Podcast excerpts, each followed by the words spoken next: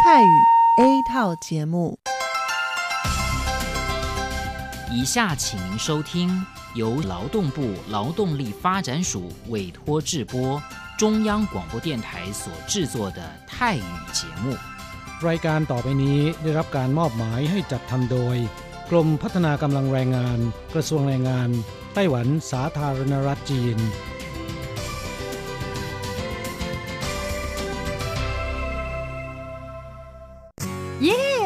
เลิกงานแล้ว พวกเราไปคาราโอเกะกันเถอะ ฉันมีธุระ เธอไปกันเถอะ เอ๊ะนานที่ปีหน จะนัดไปร้องเพลงกัน หรือว่าเธอมีนัดกับชายหนุ่มจ้าชายก็ดีนะสิ ฉันจะไปทำงานหาเงินต่างหาก จริงเหรอ เลิกงานแล้วยังไปหาเงินได้อีกทำไมดีจัง ไปทำที่ไหนอะจริงสิ แถวนี้มีโรงงานหนึ่งช่วงนี้ต้องการคนงานชั่วคราว ช่วงวันหยุดฉันก็ไปทำงานพิเศษที่นั่นจะได้หาเงินเพิ่มขึ้นอีกหน่อย อยากจะซื้อคอมพิวเตอร์ให้ลูกชายที่เมืองไทยลำไพไม่ได้นะ กฎหมายไต้หวันกำหนดไว้ว่า พวกเราจะต้องทำงานให้เท่าแก่ที่ยื่นขออนุญาตนำเราเข้ามาทำงานในไต้หวันเท่านั้น การไปทำงานที่อื่น ถือว่าผิดกฎหมาย หากถูกจับได้จะถูกยกเลิกไปอนุญาตทำงาน ไม่เพียงถูกส่งกลับประเทศ ต่อไป ก็เข้ามาทำงานในไต้หวันไม่ได้อีกแล้วฮะรุนแรงขนาดนั้นเลยเหรอ จะถูกส่งกลับประเทศไม่สามารถมาทำงานไต้หวันได้อีก งั้นฉันก็ไม่มีทางหาเงินส่งลูกเรียนมหาวิทยาลัยนะสิงั้นก็แย่กว่าเดิมมาสิ ใช่แล้ว ในเมื่อเราเข้ามาทำงานในไต้หวันแล้ว ก็ควรต้องปฏิบัติตามกฎหมายไต้หวัน จึงจะมีโอกาสหาเงินส่งกลับไปช่วยเหลือครอบครัว ฉันว่าเธอไปร้องเพลงกับฉันดีกว่านะอืมถูกอย่างที่เธอว่านั่นแหละ ฉันว่าฉันทำงานตามที่ระบุในสัญญาจ้างงานดีกว่า ไม่งั้นแทนที่จะหาเงินได้เยอะกว่าเดิม กลับถูกส่งตัวกลับประเทศซะนี่ ใช่แล้วทำงานอย่างถูกต้องตามกฎหมายดีกว่า ตอนนี้ไปร้องเพลงกับพวกเราได้หรือยังล่ะ ผู้ช่วยที่ดีของไต้หวันจูงมือกันก้าวไปข้างหน้า กรมพัฒนากำลังแรงงาน ร่วมฝ่าฟันไปพร้อมกับคุณ สนับสนุนโดยกรมพัฒนากำลังแรงงาน กระทรวงแรงงานไต้หวัน วันดี สัปดาห์ที่แล้วเธอไปไหนมาเหรอทำไมไม่เจอเลย ใช่ ฉันกลับเมืองไทยมา เพิ่งกลับมาเมื่อวานก่อนที่เอง แม่ดีจังเลย แต่ทำไมรีบกลับมาเร็วจังล่ะ ก็ต้องขอบคุณเท่าแก่ฉันละเท่าแก่ไปทำเรื่องให้ฉันเข้ามาทำงานไต้หวันอีกครั้ง โดยผ่านศูนย์บริการจ้างตรงของรัฐบาลไต้หวัน ฮะ การจ้างตรงคืออะไรเหรอทำยากไหม ไม่ยากเลยเท่าแก่บอกว่าสะดวกมาก แล้วก็ไม่ต้องผ่านบริษัทจัดหางาน ไม่เพียงประหยัดค่าในหน้าที่เมืองไทยนะทำให้ฉันเก็บเงินได้เพิ่มขึ้น ช่วยให้ครอบครัวฉันมีชีวิตที่ดีขึ้นด้วย นอกจากนี้ฉันอยู่กับเท่าแก่มานาน คุ้นเคยกันดี การเดินเรื่องเข้ามาทำงานในไต้หวัน โดยวิธีการจ้างตรงเนี่ยยังทำให้ฉันได้ทำงานในสถานที่ที่คุ้นเคย ไม่ต้องเสียเวลาปรับตัวให้เข้ากับที่ทำงานใหม่ เท่าแก่ก็ไม่ต้องปวดหัว ว่าจะต้องเริ่มสอนคนใหม่ เป็นผลดีกับทุกฝ่ายเลยล่ะ แม่ดีจริง ๆ ผมเองสัญญาก็ใกล้ครบแล้วนะเนี่ย ต้องรีบกลับไปบอกข่าวดีให้เท่าแก่รู้แล้วล่ะ จะได้ให้เท่าแก่ไปติดต่อที่ศูนย์บริการจ้างตรง เพื่อขอทำเรื่องให้ผมกลับมาทำงานไต้หวันใหม่ โดยวิธีจ้างตรงได้เลย แล้วก็จะต้องไปบอกข่าวนี้กับเพื่อนๆทุกคนให้ได้รู้กันด้วย ใช่ เรื่องดีๆ แบบนี้ต้องบอกต่อจะได้ไปใช้บริการกันเยอะๆ ผู้ช่วยที่ดีของไต้หวันจูงมือกันก้าวไปข้างหน้า กรมพัฒนากำลังแรงงาน ร่วมฝ่าฟันไปพร้อมกับคุณ สนับสนุนโดยกรมพัฒนากำลังแรงงาน กระทรวงแรงงานไต้หวัน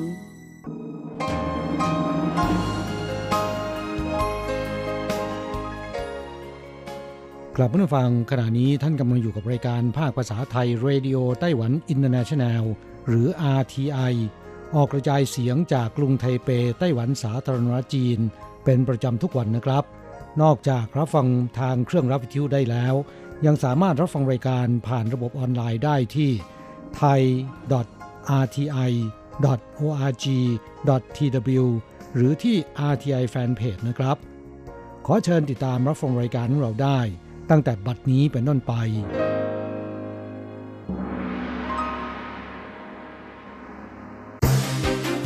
ลำดับแรก ขอเชิญติดตามรับฟัง ข่าวประจำวัน สวัสดีครับคุณผู้ฟังที่รักและเคารพทุกท่านครับวันนี้ตรงกับวันพุธที่ 12 มิถุนายนปีพุทธศักราช 2562 นะครับ สำหรับรายการประจำวันจาก RTI ในวันนี้ก็มีผมกฤษณัยแสประพาสเป็นผู้รายงานครับ เรามาเริ่มต้นกันที่เมื่อวันที่ 12 มิถุนายนคือวันนี้นะครับ ท่านประธานาธิบดีไช่อิงเหวินผู้นำไต้หวันสาธารณจีน ได้กล่าวย้ำขณะให้การต้อนรับนายริชาร์ดอาร์มิเทจอดีตรัฐมนตรีช่วยต่างประเทศของสหรัฐ ในฐานะประธานโครงการ Project 2049 Institute และนักวิชาการร่วมคณะณทำเนียบประธานาธิบดีของไต้หวันนะครับ โดยย้ำว่า สหรัฐนั้นถือเป็นหุ้นส่วนทางยุทธศาสตร์ และเศรษฐกิจการค้าที่สำคัญที่สุดในเวทีประชาคมโลกของไต้หวัน ซึ่งในช่วง 3 ปีที่ผ่านมานะครับ ทั้งสองฝ่ายนั้นได้ร่วมมือกันอย่างใกล้ชิด ทั้งทางด้านความมั่นคง เศรษฐกิจและการค้า อาทิสหรัฐได้ประกาศจำหน่ายอาวุธให้แก่ไต้หวันถึง 3 ระลอก เสริมความปลอดภัยให้แก่ไต้หวัน นายอเล็กซ์อาซา รัฐมนตรีสาธารณสุขสหรัฐ ก็ได้ประกาศสนับสนุนไต้หวัน ให้เข้าร่วมการประชุม WHA อย่างเปิดเผย กลางที่ประชุม WHA ในปีนี้ ซึ่งล้วนแต่เป็นการแสดงท่าทีในการสนับสนุนไต้หวันทั้งสิ้นครับ ครับทั้งนี้นะครับท่านประธานาธิบดีชาอิงหวนนั้นก็ได้ระบุครับบอกว่า到近年来呃最好的状态，呃，在双方的努力之下呢，台湾办理美国事务的代表机构已经从ความสัมพันธ์ระหว่างไต้หวันกับสหรัฐในช่วงที่ผ่านมานั้น ก็ปรากฏว่าอยู่ในสภาวะที่ดีที่สุด ภายใต้ความพยายามร่วมกันของทั้งสองฝ่าย ไต้หวันได้ได้เปลี่ยนชื่อหน่วยงานประสานงานกับฝ่ายสหรัฐอย่างเป็นทางการ จากเดิมที่ใช้เพียงว่าคณะกรรมการกิจการอเมริกาเหนือ มาเป็นคณะกรรมการกิจการสหรัฐของไต้หวัน ซึ่งตนก็ได้เป็นประธานและก็เป็นสักขีพยาน ในการเปิดป้ายดังกล่าวเมื่อสัปดาห์ที่แล้ว ซึ่งหวังว่าในอนาคตนั้น ความสัมพันธ์ระหว่างกันจะแน่นแฟ้นมากยิ่งขึ้นนะครับ ครับอีกข่าวหนึ่งครับเราไปดูข่าวเกี่ยวกับภาคประชาชนในไต้หวันนะครับหนุนการชุมนุมประท้วงของชาวฮ่องกง สู้เพื่อสิทธิมนุษยชน และไม่มีใครเชื่อตุลาการของจีนนะครับครับสภานิติบัญญัติของฮ่องกงนั้นมีกำหนดการพิจารณาร่างกฎหมาย ว่าด้วยการส่งคนร้ายข้ามแดนวาระที่ 2 ซึ่งกลุ่มองค์กรภาคเอกชนของไต้หวันรวม 20 กว่ากลุ่มนะครับรวมทั้งกลุ่มนักศึกษาในไต้หวันก็ได้รวมตัวกัน หน้าที่ทำการของสำนักงานฮ่องกงประจำไต้หวันในตอนเช้าวันนี้นะครับทั้งนี้เพื่อแสดงจุดยืน สนับสนุนชาวฮ่องกง ที่ร่วมกันชุมนุมประท้วงการแก้กฎหมาย ว่าโดยการส่งนักโทษข้ามแดนวาระที่ 2 พร้อมเรียกร้องให้ฮ่องกงระงับการพิจารณาแก้ไขกฎหมายดังกล่าว แล้วก็รับฟังความคิดเห็นจากฝ่ายต่างๆ ในฮ่องกงนะครับ ครับคุณชิวอีหลิงเลขาธิการสมาคมสิทธิมนุษยชนไต้หวันก็บอกว่า แม้ทางการฮ่องกงนั้นจะได้ระบุประเด็นสิทธิมนุษยชนไว้ในร่างแก้ไขกฎหมายดังกล่าว ด้วยแล้วก็ตามนี่นะครับ แต่ก็ไม่มีใครเชื่อระบบตุลาการของจีน ที่จะให้หลักประกันแก่สิทธิมนุษยชนได้นะครับ นอกจากนี้เมื่อมีการแก้กฎหมายแล้วเนี่ยจะก่อให้เกิดคลื่นผู้ขอลี้ภัยไปต่างประเทศเพิ่มขึ้นหรือไม่ ซึ่งรัฐบาลไต้หวันก็ควรเสริมกฎไก การให้ความคุ้มครอง แก่ผู้ขอลี้ภัยเหล่านี้ที่อาจจะเกิดขึ้นด้วยนะครับส่วนทางด้านนายหลินเฟยฝันนะครับอดีตผู้นำนักศึกษาของไต้หวันขบวนการนักศึกษาทานตะวัน ในไต้หวันนั้นก็ได้ระบุนะครับบอกว่าไต้หวันนั้นกำลังเผชิญหน้ากับการคุกคามจากจีน เช่นเดียวกับฮ่องกง จึงต้องออกมาสนับสนุนการเคลื่อนไหวของฮ่องกงในคราวนี้ เพื่อปกป้องประชาธิปไตยเสรีภาพ และสิทธิมนุษยชนนะครับทั้งนี้นายหลินนั้นก็ได้ระบุครับโดยบอกว่า2014年开始已经没有办法进入香港但过去一段时间，我至少还能够在香港转机。但这一部条例通过之后，是连包括像我这样的行动者，ผมไม่ได้รับการอนุญาตให้เข้าฮ่องกงมาแล้วตั้งแต่ปี 2014 แต่อย่างน้อยสุดในช่วงที่ผ่านมาผมก็ยังมีโอกาสเปลี่ยนครึ่งที่ฮ่องกงได้อีกหลายครั้งนี่ก็ดีเมื่อร่างแก้ไขกฎหมายดังกล่าวผ่านการพิจารณาแล้ว นักเคลื่อนไหวอย่างผมแบบนี้เนี่ยถ้าไปเปลี่ยนครึ่งที่ฮ่องกงก็มีความเสี่ยงที่อาจถูกจับตัวส่งไปจีนได้ และยังมีชาวไต้หวันอีกจำนวนไม่น้อย ที่อาจต้องเจอกับความเสี่ยงเช่นนี้ครับครับอีกข่าวหนึ่งครับเราไปดูข่าวเกี่ยวกับทางด้านนักศึกษาไต้หวันมีเพื่อนใน FB 273 คนนะครับ แต่ว่ารู้จักจริงไม่ทราบว่าสักเท่าไหร่นะครับครับมูลนิธิคิงคาหรือว่าคิงคา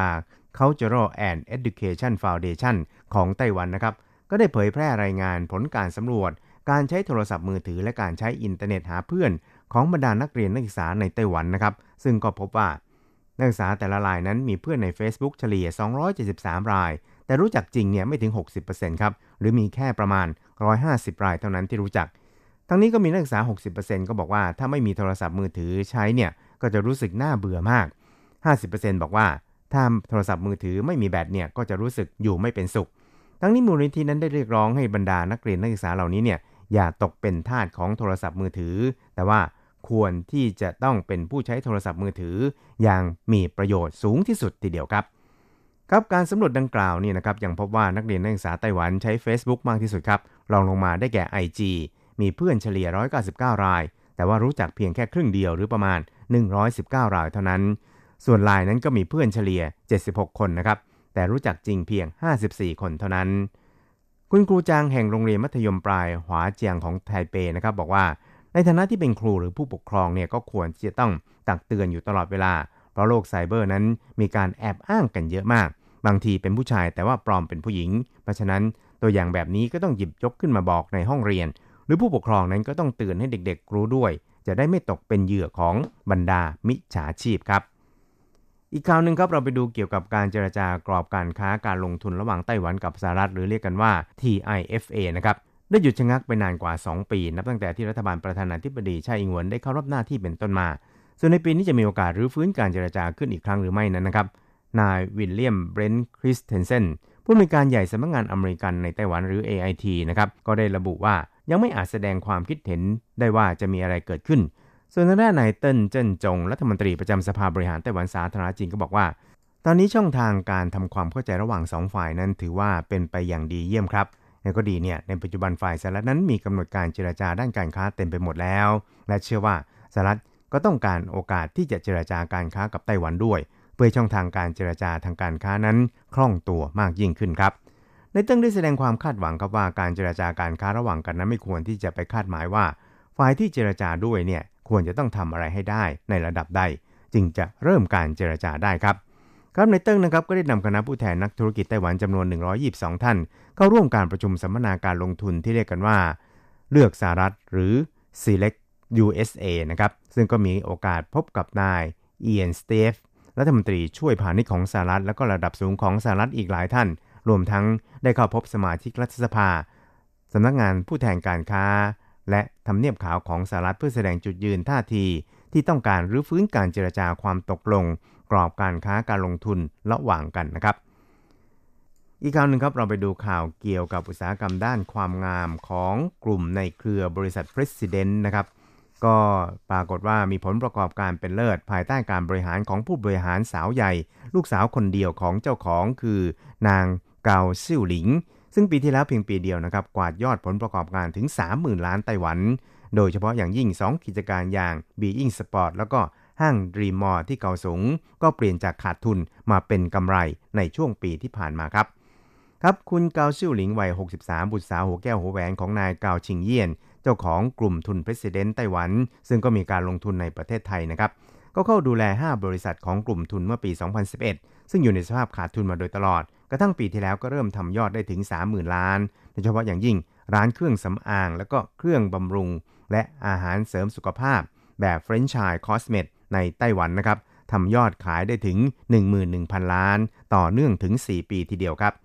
นอกจากนี้นะครับ Being Sport แล้วก็ห้าง Dream Mall ที่ขาดทุนมาต่อเนื่อง ในช่วงหลายปีที่ผ่านมาก็เริ่มทำยอดทะลุหลักหมื่นล้านเช่นเดียวกัน สร้างความตะลึงให้แก่วงการความงาม แล้วก็ ห้างสรรพสินค้าในไต้หวันไม่น้อยทีเดียวครับ ครับในช่วง 10 ปีที่ผ่านมาหลังจากที่บิดาของเธอถึงแก่กรรมลงเนี่ยนะครับ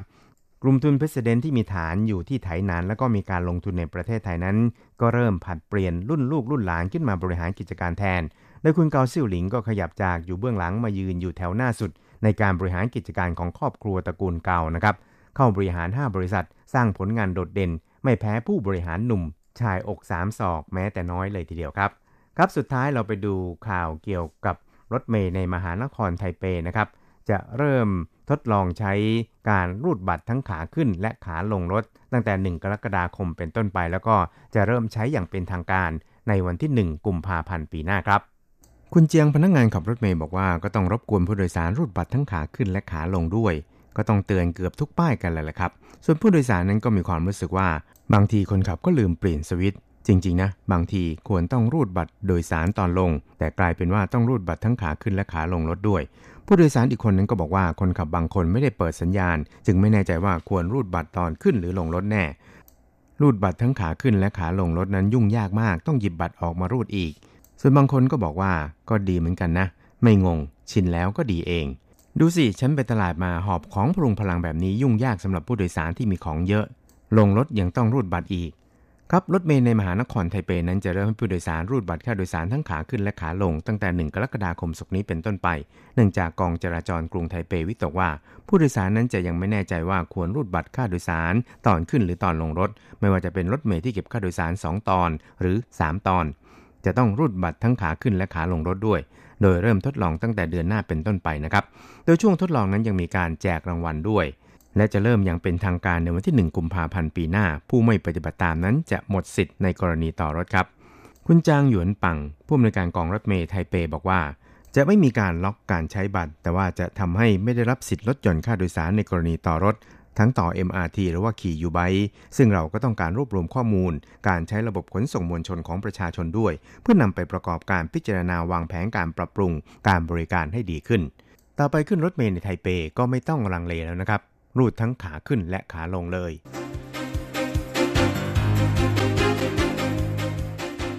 ต่อไปขอเชิญฟังข่าวต่างประเทศและข่าวจากเมืองไทยค่ะ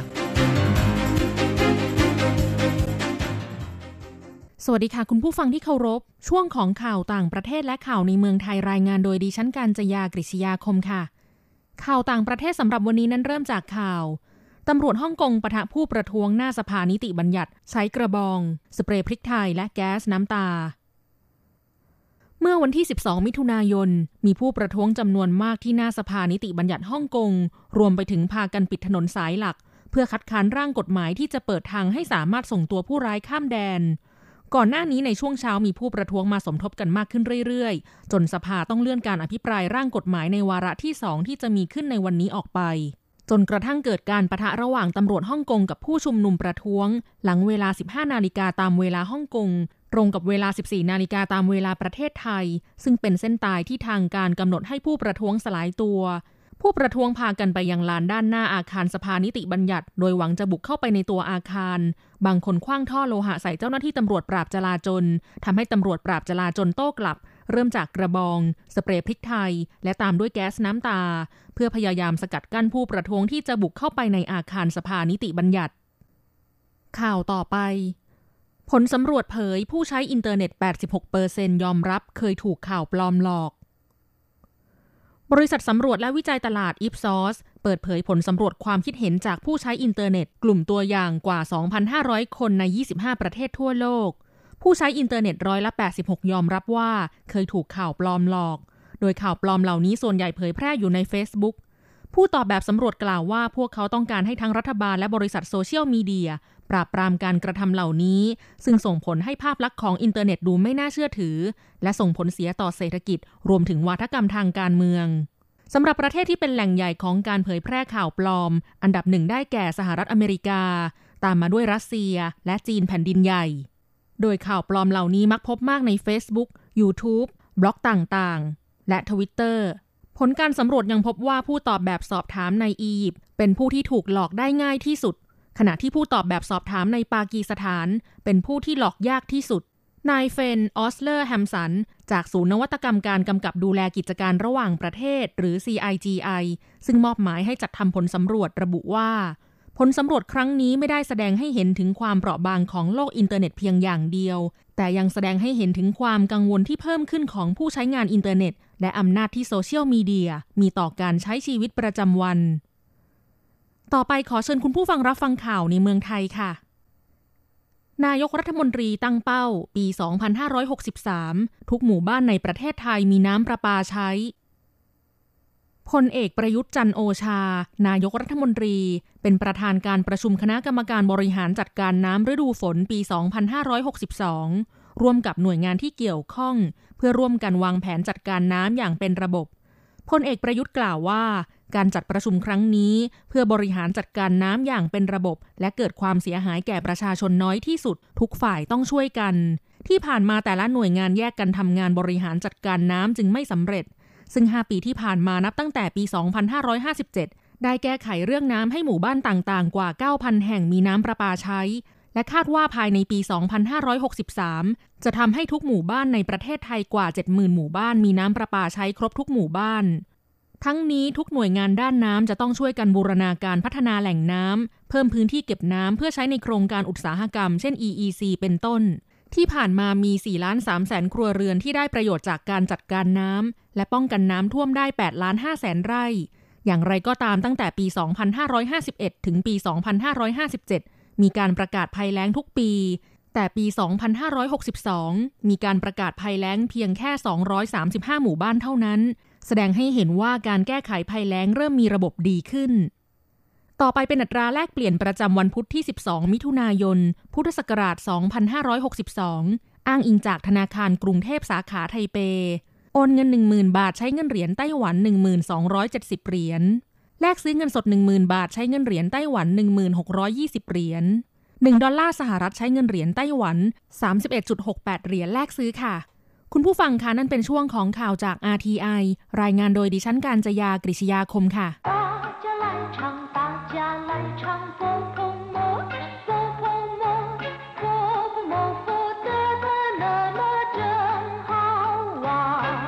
สวัสดีครับเพื่อนผู้ฟัง พบกันในวันนี้เราจะมาเรียนสนทนาภาษาจีนกลางทางอากาศ ภาคเรียนที่สองบทที่ 8 ของแบบเรียนชั้นกลาง บทที่ 8 เจิ้นหมาฝัน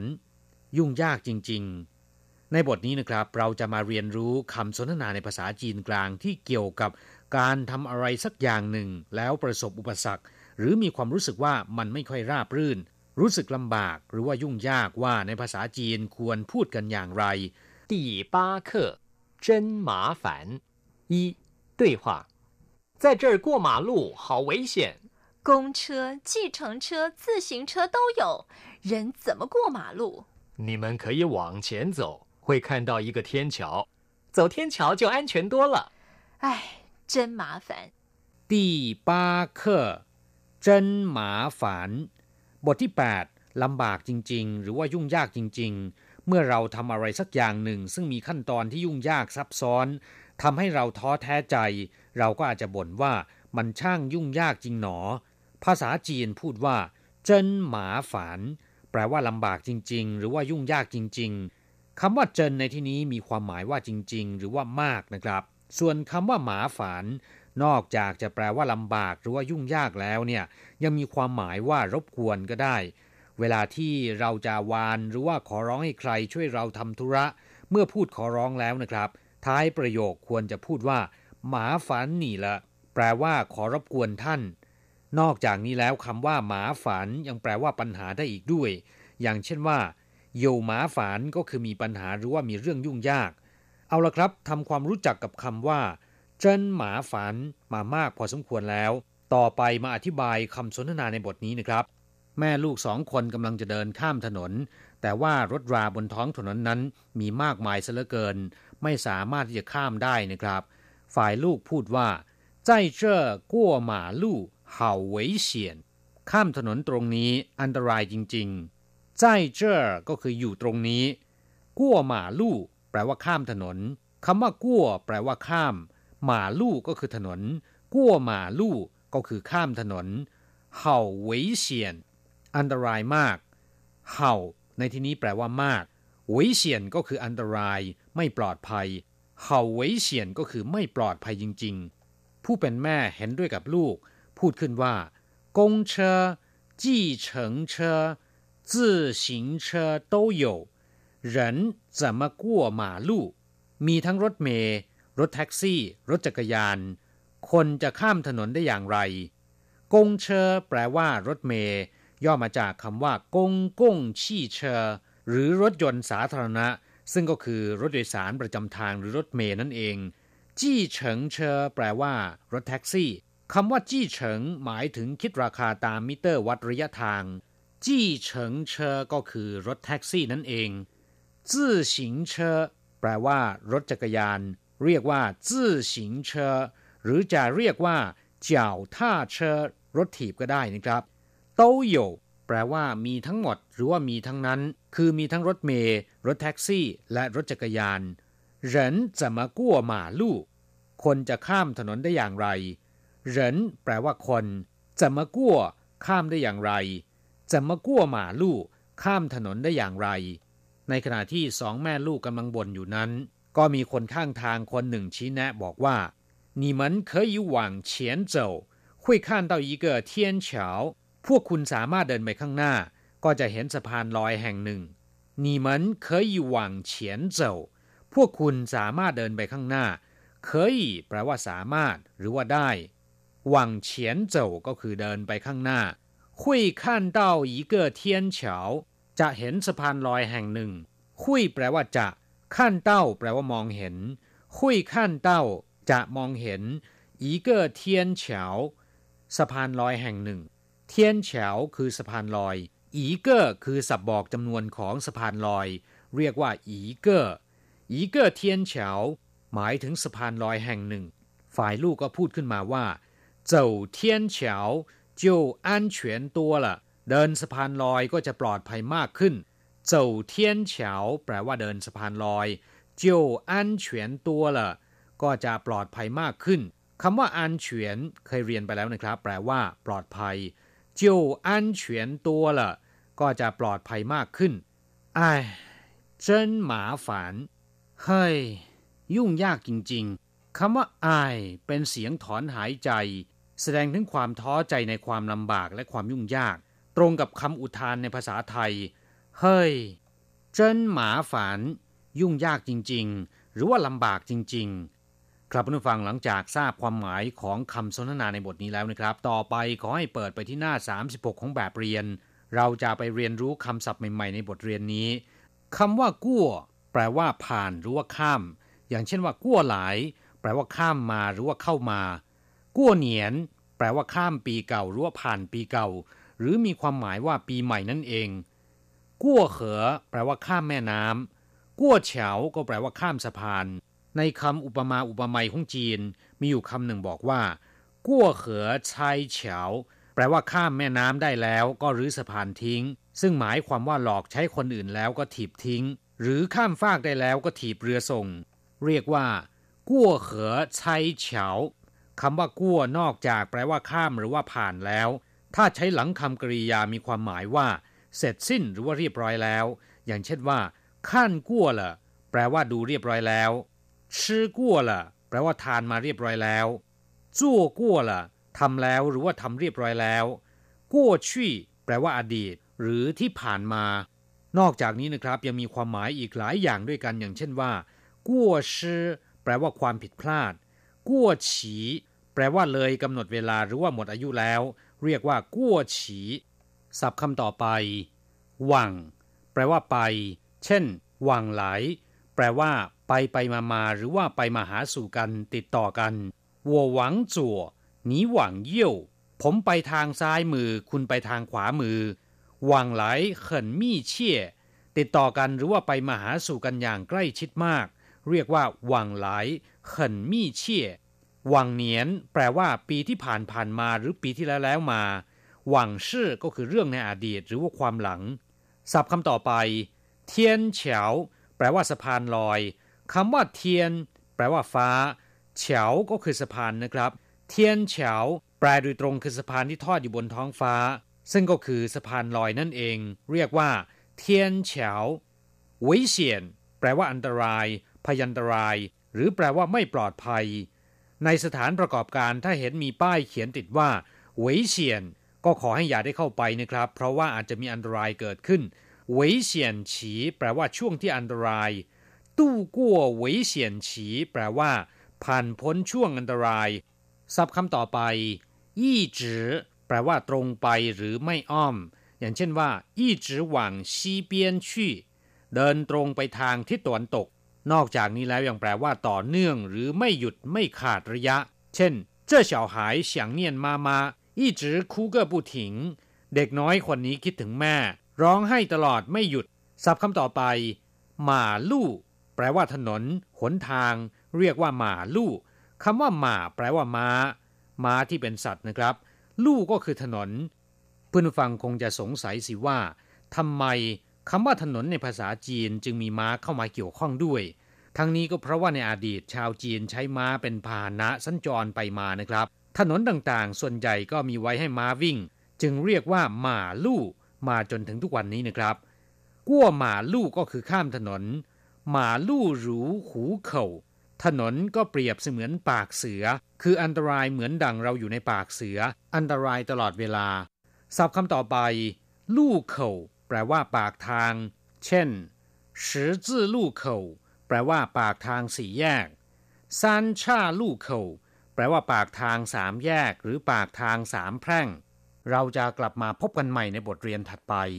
สวัสดีครับ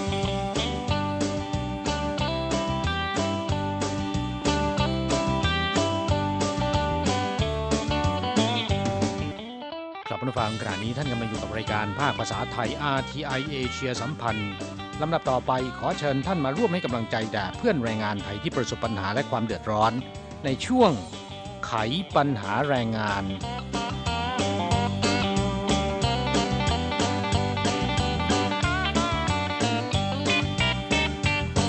ครับช่วงนี้ไต้หวันเข้าสู่หน้าร้อนเต็มตัวแล้วนะครับค่ะและในช่วงหน้าร้อนเนี่ยมีสิ่งหนึ่งที่ต้องระมัดระวังอา นอกจากพายุใต้ฝุ่นนอกจากอากาศร้อนแล้วนะครับ สิ่งที่ต้องระมัดระวังก็คือ โรคที่เกิดจากยุงเป็นพาหะนะครับ มักจะเพาะพันธุ์ในช่วงนี้มากเป็นพิเศษ ค่ะ มักจะมีการระบาดกันในช่วงหน้าร้อนนี่เองนะคะ โรคแรกก็คือโรคไข้เลือดออก ซึ่งโรคนี้เพื่อนฟังค่อนข้างจะคุ้นเคยดีนะคะ แล้วก็เราเคยเตือนกันเสมอ ส่วนอีกโรคหนึ่งก็คือ โรคไข้ซิก้านะคะครับโรคติดเชื้อไวรัสซิก้านะฮะและไม่เพียงแต่ 2 โรคนี้เท่านั้นนะครับ ยังมีอีกหลายโรคด้วยกัน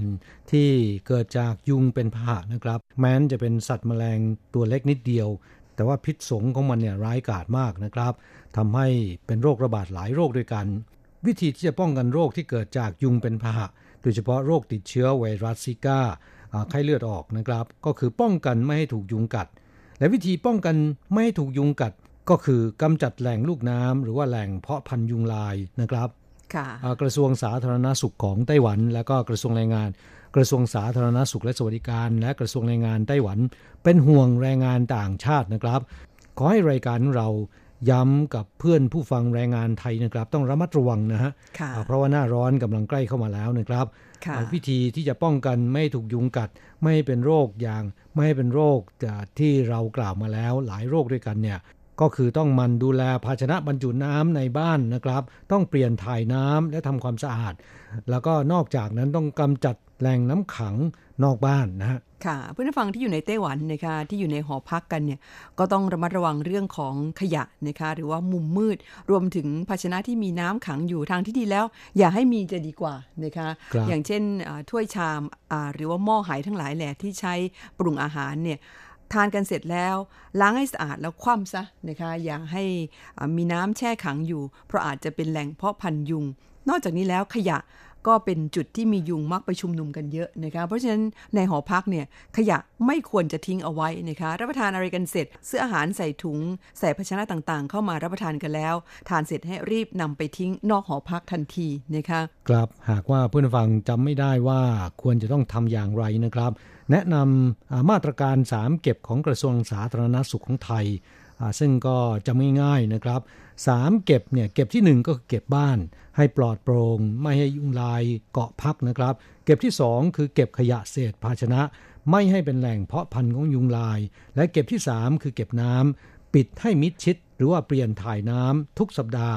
ไม่ให้ยุงลายมาวางไข่นะครับค่ะ นอกจากกำจัดแหล่งเพาะพันธุ์ยุงแล้ว ก็ยังมีบางส่วนนะคะว่าบริเวณใกล้ๆสถานที่พักของเราเนี่ยอาจจะเอ่อมีแหล่งเพาะพันธุ์ยุงอยู่ เราเก็บแต่บ้านเราแต่บ้านอื่นเขาไม่เก็บเนี่ยยุงมันก็บินมาได้เหมือนกันนะคะและการป้องกันโรคไข้ซิก้านี้อีกวิธีหนึ่งก็คือ ระมัดระวังอย่าให้ยุงมากัดเป็นอันขาด เพราะว่ายุงจะเป็นพาหะนำเชื้อโรคนี้มา วิธีการไม่ให้ยุงกัด อันดับแรกก็คือใช้ยากันยุง ถ้าบ้านเราก็ต้องจุดยากันยุงกัน แต่ที่ไต้หวันนั้นเขาไม่นิยมจุดนะคะอาจจะใช้น้ำยาทาป้องกันยุงก็ได้ เดี๋ยวนี้ก็มีขายกันเยอะแยะนะคะ ราคาก็ไม่แพง นอกจากนี้แล้วให้สวมเสื้อแขนยาว กางเกงขายาวให้มิดชิด หน้าร้อนอาจจะลำบากกันสักนิดหนึ่งนะคะแต่ว่าก็ต้องอระมัดระวังค่ะ อีกทั้งนะคะถ้าหากว่าเป็นไปได้เนี่ยแหมอันนี้ดิฉันชอบนอนในมุ้งอืมปิดหน้าต่างนะคะ แล้วก็ครับอ่าปิดประตูมุ้งลวดให้ดี อย่าปล่อยให้ยุงเข้ามานะคะครับหลายท่านบอกว่าในไต้หวันไม่เคยเห็นมีมุ้งนะฮะก็ขอเรียนให้ทราบว่าไต้หวันก็มีมุ้งขายเหมือนกัน แต่เขาไม่นิยมอืมครับ นั่นก็เป็นวิธีป้องกันโรคที่เกิดจากยุงกัดนะครับ โดยเฉพาะ ไข้เลือดออก แล้วก็โรคติดเชื้อไวรัสซิก้านะฮะค่ะก็ขอให้เพื่อนแรงงานไทยทุกคนนะครับปลอดจากโรคภัยไข้เจ็บ โดยเฉพาะโรคที่เกิดจากยุงทั้งหลายแหละ เพราะว่ามีวิธีป้องกันที่ไม่ยากนักนะครับค่ะ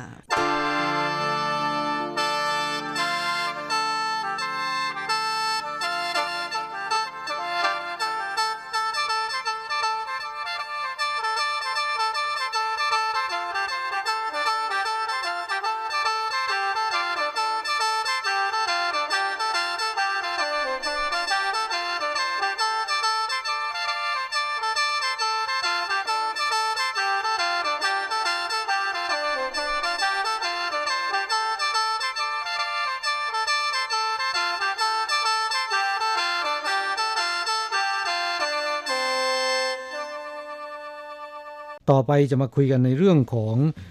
สายด่วนคุ้มครองแรงงาน 1955 นะครับ ซึ่งกระทรวงแรงงานของไต้หวันบอกว่า ปีที่ผ่านมานะครับ คือปีพุทธศักราช 2560 มีแรงงานต่างชาติ แรงงานท้องถิ่นรวมทั้งในจ้าง บริษัทจ้างงาน โทรศัพท์ไปใช้บริการถึง 210,000 สายนะครับหรือเฉลี่ยวันละมากถึง 575 สายนะคะสายด่วนคุ้มครองแรงงาน 1955 ก่อตั้งขึ้นเมื่อปีพุทธศักราช 2552 หรือ 9 ปีที่แล้วนะครับ จนถึงขณะนี้มีแรงงานต่างชาติ มีแรงงานท้องถิ่นในจ้างแล้วก็บริษัทจ้างงานไปใช้บริการแล้วเนี่ยเกินกว่าล้านคนครั้งแล้วนะครับ ซึ่งสายด่วนคุ้มครองแรงงาน 1955 นั้น นอกจากจะให้คำปรึกษาในเรื่องของกฎหมาย เรื่องแรงงาน แล้วก็ชีวิตความเป็นอยู่แล้วนะครับ ยังให้บริการข้อมูล หรือให้คำปรึกษาเกี่ยวกับเรื่องต่างๆ ไม่ว่าจะเรื่องการรักษาพยาบาล เรื่องของการติดต่อหน่วยงาน เรื่องชีวิตความเป็นอยู่นะครับ แม้กระทั่งแปลภาษาออนไลน์เป็นล่ามเคลื่อนที่ก็ยังได้ เพียงแค่กด 1955 ใช้บริการฟรีทั่วเกาะไต้หวันนะครับค่ะ นอกจากนี้แล้วยังเปิดบริการตลอด 24 ชั่วโมงด้วยนะคะ กล่าวได้ว่า 1955 นั้นให้บริการแรงงานต่างชาติในทุกๆ ด้านก็ว่าได้นะคะกราบและผู้ไปใช้บริการส่วนใหญ่ก็จะเป็นแรงงานต่างชาตินะครับ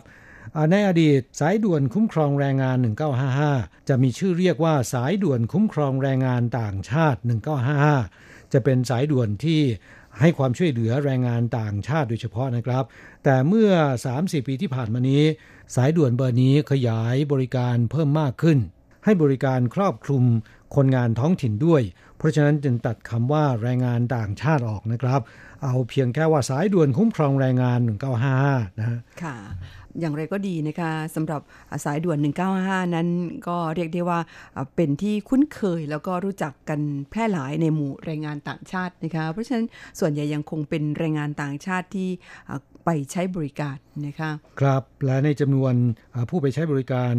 210,000 สายเมื่อปีที่แล้วนะครับ ในจำนวนนี้ 88%โทรศัพท์ไปเพื่อที่จะขอคำปรึกษานะครับ คนที่ร้องเรียนเนี่ยมีเพียงแค่ 12%เท่านั้นนะค่ะ และปี 2560 ที่ผ่านมานี้ สายด่วนคุ้มครอง 1955 ได้ช่วยเหลือคนงานต่างชาติ โอนย้ายในจ้างใหม่ไปแล้ว 2,220 ราย และสามารถที่จะทวงคืน เงินค่าจ้างค้างจ่าย แล้วก็เงินสิทธิประโยชน์ต่างๆ ที่ในจ้างค้างจ่าย ให้แก่คนงานต่างชาติได้ 6,028 คดี รวมมูลค่าถึง 161 ล้านเหรียญไต้หวันนะครับ ก็เป็นเงินจำนวนมหาศาลนะฮะ ก็ได้ชื่อว่าเป็นหน่วยงานที่ทำงานอย่างมีประสิทธิภาพนะคะกราบแรงงานต่างชาติที่ไปใช้บริการมากที่สุดเนี่ยก็คือ แรงงานเวียดนามนะครับ 42.4%รองลงมาคือคนงานอินโดนีเซีย 31.8%ซึ่งปกติแล้วนะครับ เราคิดโดยผิวเผินแล้วเนี่ยคนงานอินโดนีเซียน่าจะมีผู้ไปใช้บริการมากที่สุดนะครับ เนื่องจากว่ายอดจำนวนคนงานอินโดนีเซียมีจำนวนมากที่สุดนะฮะ แต่กลับกลายเป็นว่าผู้ที่ไปใช้บริการของ 1955 นั้นเป็นแรงงานเวียดนามนะคะ ไม่ทราบว่าหมายความว่าแรงงานเวียดนามนั้นเขามีปัญหามากหรือยังไง หรือเป็นเพราะว่าแรงงานเวียดนามนั้นรู้จักที่จะเรียกร้องสิทธิประโยชน์ของตน แต่ก็ยังมีความเป็นไปได้อีกว่าแรงงานเวียดนามนี่ เขากระตือรือร้นที่จะโทรศัพท์ไปปรึกษานะคะว่า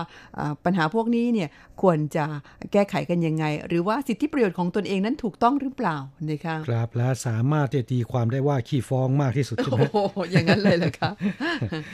แรงงานไทยแล้วคะ ครับคนงานไทยนั้น น้อยสุดนะครับ 6.8%เท่านั้นนะฮะ คนไทยเรานั้นต้องบอกว่าอดทนนะคะ หรือถ้าแปลความอีกแง่หนึ่งก็คือ ไม่ค่อยกระตือรือร้นที่จะไปเรียกร้องสิทธิประโยชน์ของตนเองเท่าไหร่นักนะคะครับนั่นเป็นเหตุผลหนึ่งที่คนงานไทยไปใช้บริการน้อย เหตุผลสำคัญอีกประการหนึ่งนะครับ ซึ่งก็เป็นข้อคิดเห็นจากคนงานไทยทั่วไป แล้วก็ล่ามของสายด่วนคุ้มครองแรงงาน 1955 ซึ่งก็เปิดเผยบอกว่าคนงานไทยส่วนใหญ่ที่โทรศัพท์ไป ขอคำปรึกษาเท่านั้นนะครับ มีจำนวนมากไม่กล้าที่จะโทรศัพท์ไปขอคำปรึกษาเสียด้วยซ้ำเกรงว่าเมื่อสายด่วน 1955 รับเรื่องแล้วนะครับ จะส่งเรื่องต่อให้กองแรงงาน และกองแรงงานจะดำเนินการแก้ไข โดยเรียกนายจ้างและคนงานมาไกลเกลี่ย มาแก้ไขกรณีพิพาทก็จะทำให้ในายจ้างรู้ว่าใครเป็นคนฟ้อง ใครเป็นคนที่โทรศัพท์ไป ร้องเรียนนะครับ กลัวถูกในายจ้างเพ่งเล็งนะคะกราบนี่เป็นสาเหตุสำคัญประการหนึ่ง แต่ผมคิดว่าในปัจจุบันเนื่องจากคนงานไทยที่มาทำงานในไต้หวัน ส่วนใหญ่มาทำงานหลายรอบแล้วนะครับ และในปัจจุบันสามารถต่อสัญญาในไต้หวันได้ คนงานไทยเนี่ย คุ้นเคยกับระเบียบกฎหมาย และส่วนใหญ่ไม่ค่อยมีปัญหาที่จะไปรบกวนสายด่วนคุ้มครอง 1955 แล้วนะค่ะนอกจากนี้แล้ว คนไทยยังนิยมที่จะโทรศัพท์ไปขอรับความช่วยเหลือจากหน่วยงานของไทยมากกว่านะคะครับแต่มีพฤติกรรมหนึ่งที่จัดได้ว่าเป็นเอกลักษณ์ หรือเป็นลักษณะเด่นของคนงานไทยก็ว่าได้นะครับ นั่นก็คือจะมีคนงานไทยจำนวนหนึ่ง แม้นจะไม่มากเท่าไหร่นะครับ แต่ก็จะมีเป็นประจำ นั่นก็คือช่วงดึกๆเนี่ยชอบโทรศัพท์ไปป่วน อาจจะไม่ได้เจตนานะครับ แต่เป็นเพราะว่าเมากดเบอร์ผิดนะครับ โทรศัพท์ไปพูดกันไม่รู้เรื่องเลยนะ ค่ะ นี่เป็นลักษณะเด่นของคนงานไทยที่ชาติอื่นไม่ค่อยมีแหม เราก็มีอะไรเด่นเหมือนกันนะคะแต่ทางที่ดีแล้วอย่าเด่นแบบนี้เลยนะคะ แล้วก็ไม่ควรที่จะใช้ทรัพยากรของประเทศชาติให้ฟุ่มเฟือยนะคะควรที่จะเหลือไว้ให้สำหรับคนที่เขามีความต้องการจริง ๆ ได้ใช้บริการดีกว่านะคะสำหรับ 195 นั้นเราปฏิเสธไม่ได้เลยว่าให้ความช่วยเหลือแรงงานต่างชาติได้เป็นอย่างดีนะคะ ครับเพื่อนแรงงานไทยที่เกรงว่าโทรศัพท์ไปแล้ว อาจจะ ทำให้ในจ้างเนี่ยรู้ว่าใครฟ้องใครร้องเรียนนะครับ หากว่าท่านกังวลเช่นนั้นเนี่ยตอนที่โทรศัพท์ไปใช้บริการก็บอกล่ามโดยตรงเลยว่า ผมขอแค่คำปรึกษาเท่านั้นนะครับ ควรจะทำอย่างไรนะค่ะไม่ใช่ร้องเรียน เพราะฉะนั้นหากว่าท่านมีปัญหาข้องใจ ไม่ว่าเรื่องกฎหมาย เรื่องของชีวิตความเป็นอยู่ต่างๆนะครับ ต้องการขอรับคำปรึกษาเนี่ยโทรศัพท์ไปที่สายด่วนคุ้มครองแรงงาน 1955 ได้ นี่เป็นบริการ จากกระทรวงแรงงานของไต้หวันสาธารณรัฐจีนนะครับ ที่ให้การคุ้มครองและพิทักษ์สิทธิประโยชน์ของแรงงานต่างชาติ แต่คนที่เมาพยายามจะไปกดเบอร์โทรศัพท์นะเดี๋ยวกดผิด ไปรบกวนการทำงานของล่ามของเจ้าหน้าที่ ไปใช้ทรัพยากรโดยสิ้นเปลืองนะครับ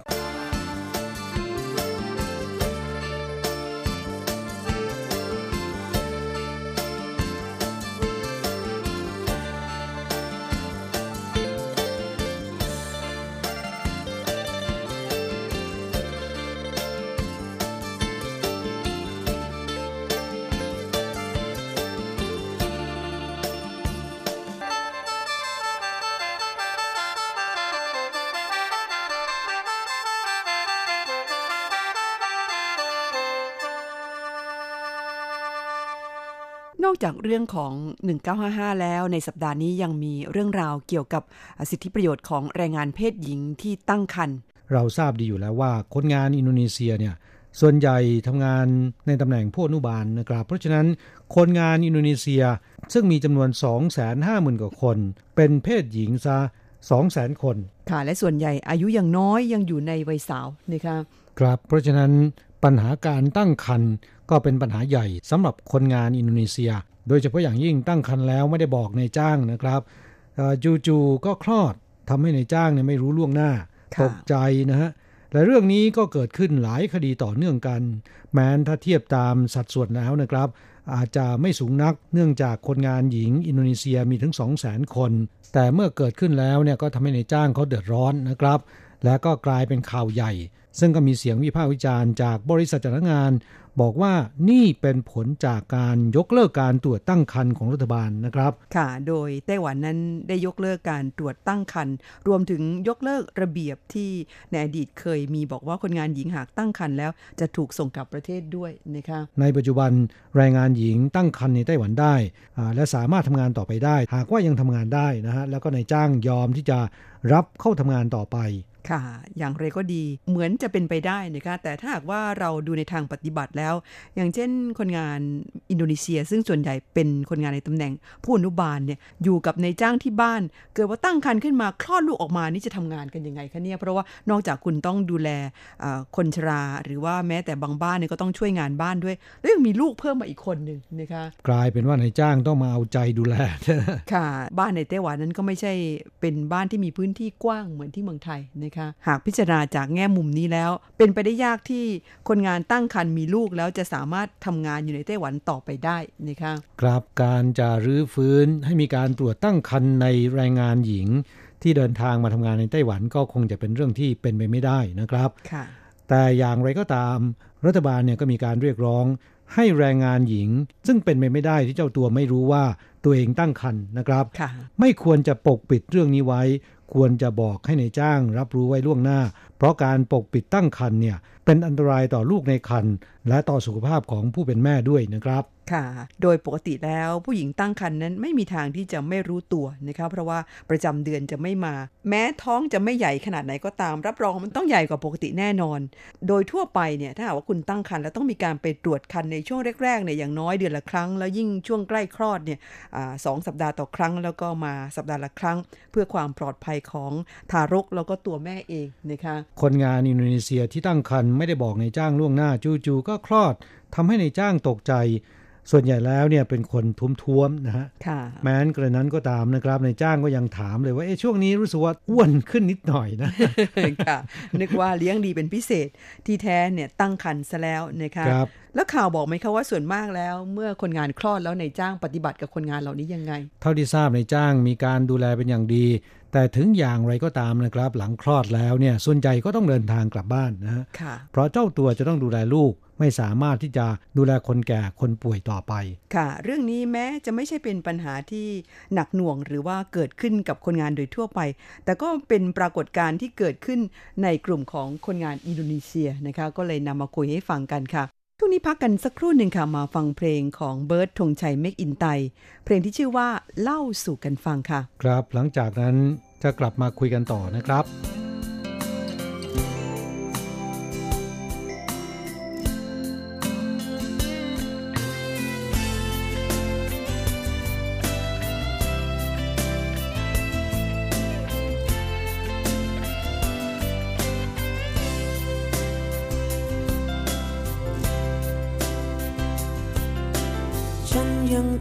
สมอที่เธอเคยบอกกับฉัน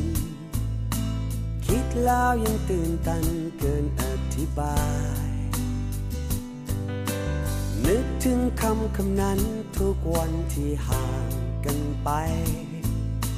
เหมือนมันเป็นโยงใยที่ส่งถึงกัน ไม่ว่าเราจะโชคดี หรือบางทีที่ร้องไห้ สนใจจะฟัง เพราะว่าในชีวิตเรื่องจริงมันต่างจากฝัน ฝันไม่เคยมีวันที่เจ็บช้ำใจ มีผู้คนอยู่รอบกายเหมือนไม่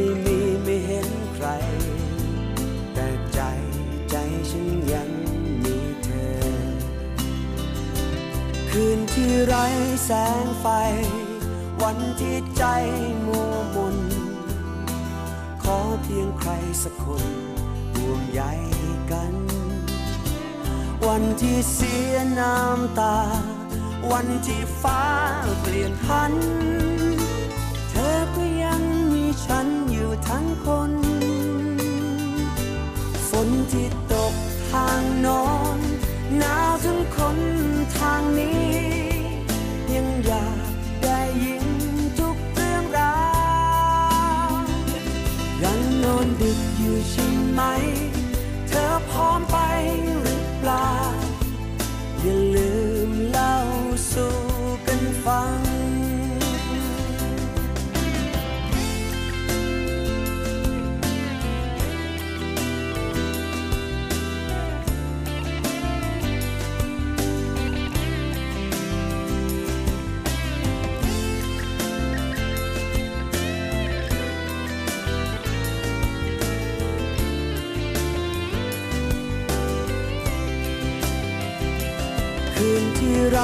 แสงไฟ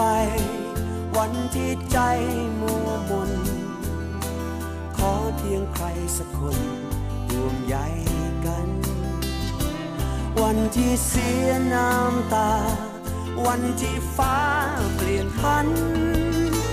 เธอก็ยังมีฉันอยู่ทั้งคน ฝนที่ตกทางโนอน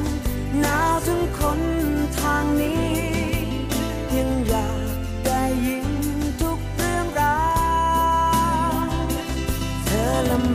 อะไรไหม เธอสู้ไหวหรือเปล่า อย่าลืมเล่าสู่กันฟัง เพราะฝนที่ตกอยู่ทางโน้นหนาวถึงคนทางนี้ ยังอยากได้ยินทุกเรื่องราว เธอลำบากอะไรไหม เธอสู้ไหวหรือเปล่า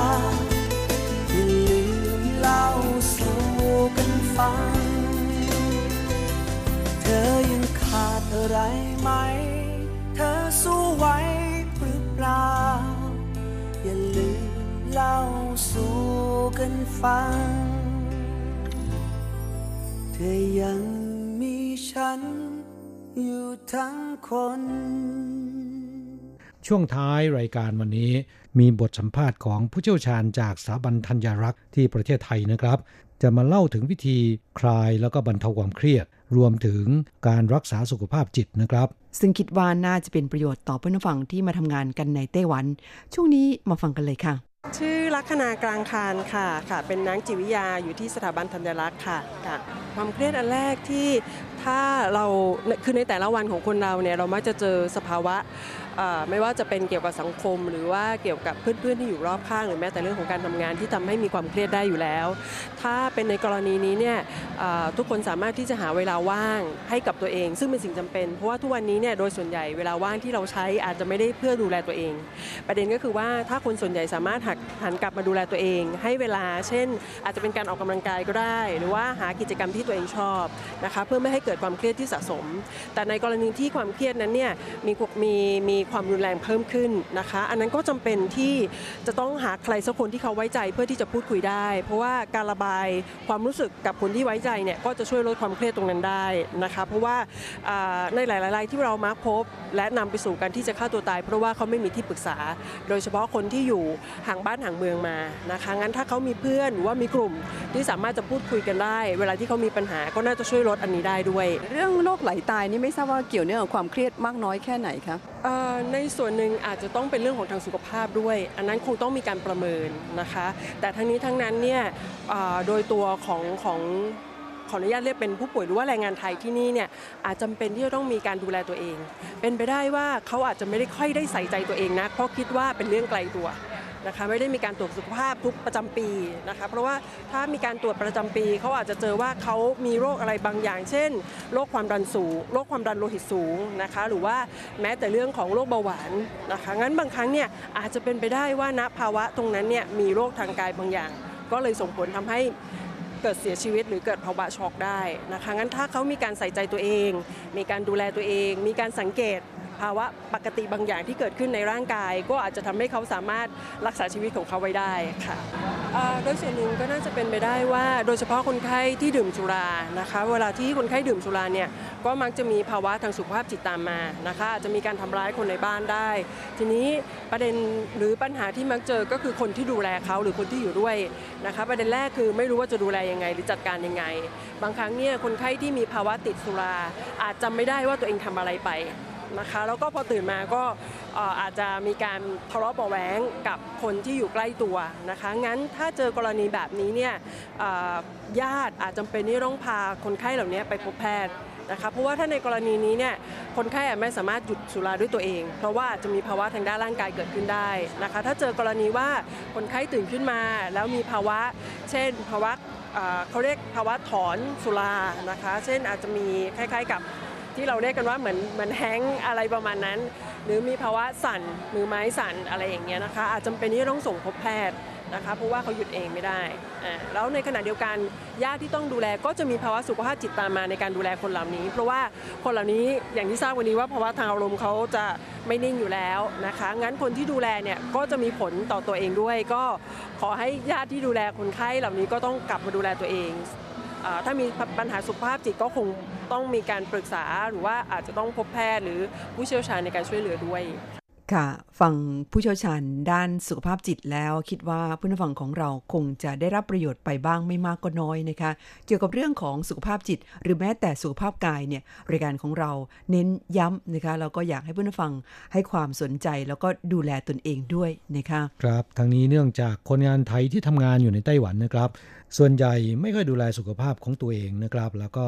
มีภาวะเครียด ซึ่งก็เป็นบ่อกเกิดของโรคซึมเศร้า ที่จะนำไปสู่การ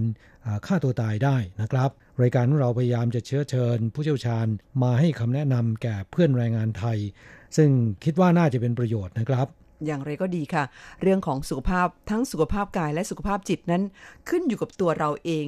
เป็นส่วนใหญ่นะคะเพราะว่าสุขภาพที่ดีนั้นคุณต้องสร้างต้องทำด้วยตนเอง หาซื้อไม่ได้ ใครก็ช่วยคุณไม่ได้นะคะครับรายการของเราในวันนี้ก็ใกล้จะหมดเวลาลงแล้วนะครับ ช่วงท้ายนอกจากให้กำลังใจแก่เพื่อนแรงงานไทยแล้วนะครับ เราจะมอบเพลงที่ให้กำลังใจแก่แรงงานไทยทุกท่านไว้หนึ่งเพลงนะครับ จากการขับร้องของโลโซ รอยยิ้มนักสู้ มอบแด่เพื่อนแรงงานไทยทุกท่านนะครับ เอาไว้สัปดาห์หน้าเราค่อยกลับมาคุยกันถึงปัญหาของเพื่อนแรงงานไทยและแรงงานต่างชาติในไต้หวันกันต่อค่ะสำหรับวันนี้ขอความสุขและความปรารถนาดีจงเป็นของเพื่อนผู้ฟังที่รักทุกๆทท่าน ด้วยความปรารถนาดีจากกระผม ธนารุณกร ดิฉันอัญชันทรงพุทธ สวัสดีค่ะ สวัสดีครับ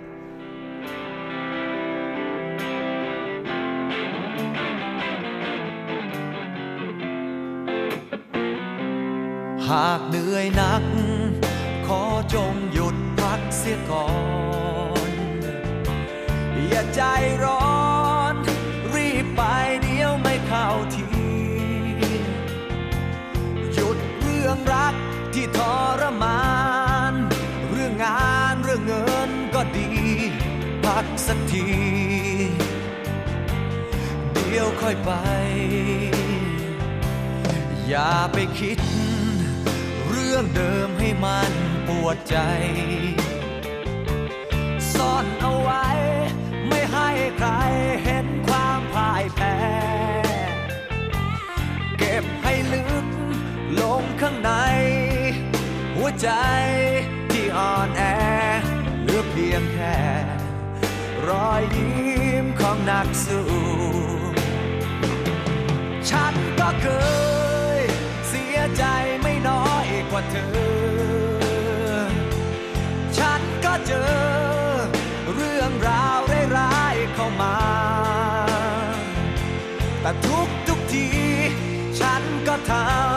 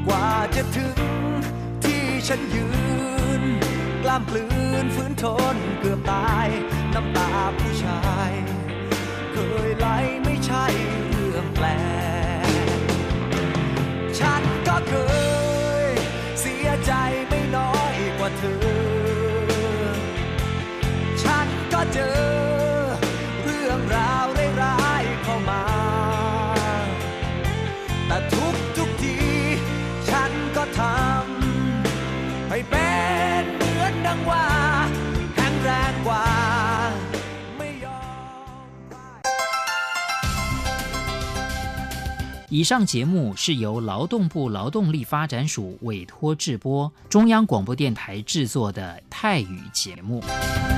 ที่ท่านรับฟังจบลงไปแล้วนั้นเป็นรายการที่ได้รับมอบหมายให้จัดทำโดย กรมพัฒนากำลังแรงงาน กระทรวงแรงงาน ไต้หวันสาธารณรัฐจีน